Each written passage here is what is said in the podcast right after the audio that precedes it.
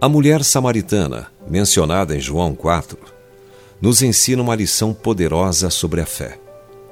Trata-se de uma ilustração de um pecador dando um salto de fé para o sobrenatural. Ela veio para tirar água de um poço sobre o qual Jesus estava descansando depois de uma caminhada longa e quente. Ele pediu-lhe um copo de água e isso a deixou espantada. Ela achou que aquele homem fosse algum judeu esquisito por ser assim tão liberal, quebrando todas as regras ao falar com uma samaritana, principalmente quando ele disse que poderia dar a ela uma água que seria uma fonte a jorrar para a vida eterna. Naquele momento, ela decidiu fazer graça da situação, achando que ele não fosse muito racional. Senhor, dá-me dessa água para que eu não mais tenha sede, nem precise vir aqui buscá-la. Ela certamente não esperava ouvir o que ouviu de Jesus. Vai, chama teu marido e vem cá. Com um ar de inocência, ela respondeu que não tinha marido. Jesus, então, deixou-a abalada com a revelação a respeito de sua vida maculada e sua lista hollywoodiana de maridos. A mulher, impressionada, respondeu: Vejo que tu és profeta ela teve um despertar em sua percepção e em sua fé. Em seguida, Jesus sacudiu as ideias da mulher samaritana sobre adoração. Ela rebateu com um argumento de 400 anos atrás, mas a resposta de Cristo foi totalmente atual.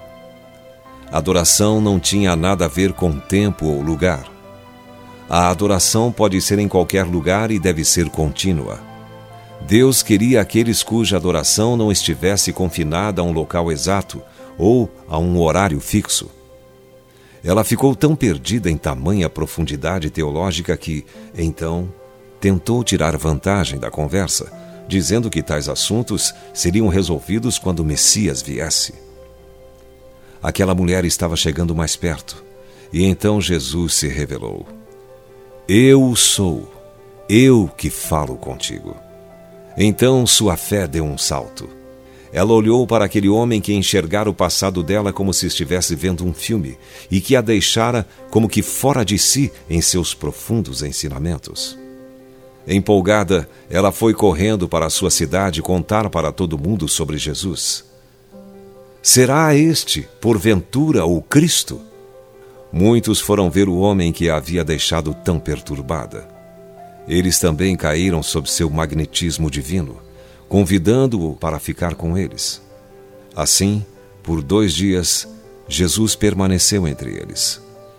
E o resultado disso foi que, no final, eles declararam: Este é verdadeiramente o Salvador do mundo. A mulher creu, mesmo sendo pecadora. E é apenas isto o que Cristo pede de você e de mim. Crede.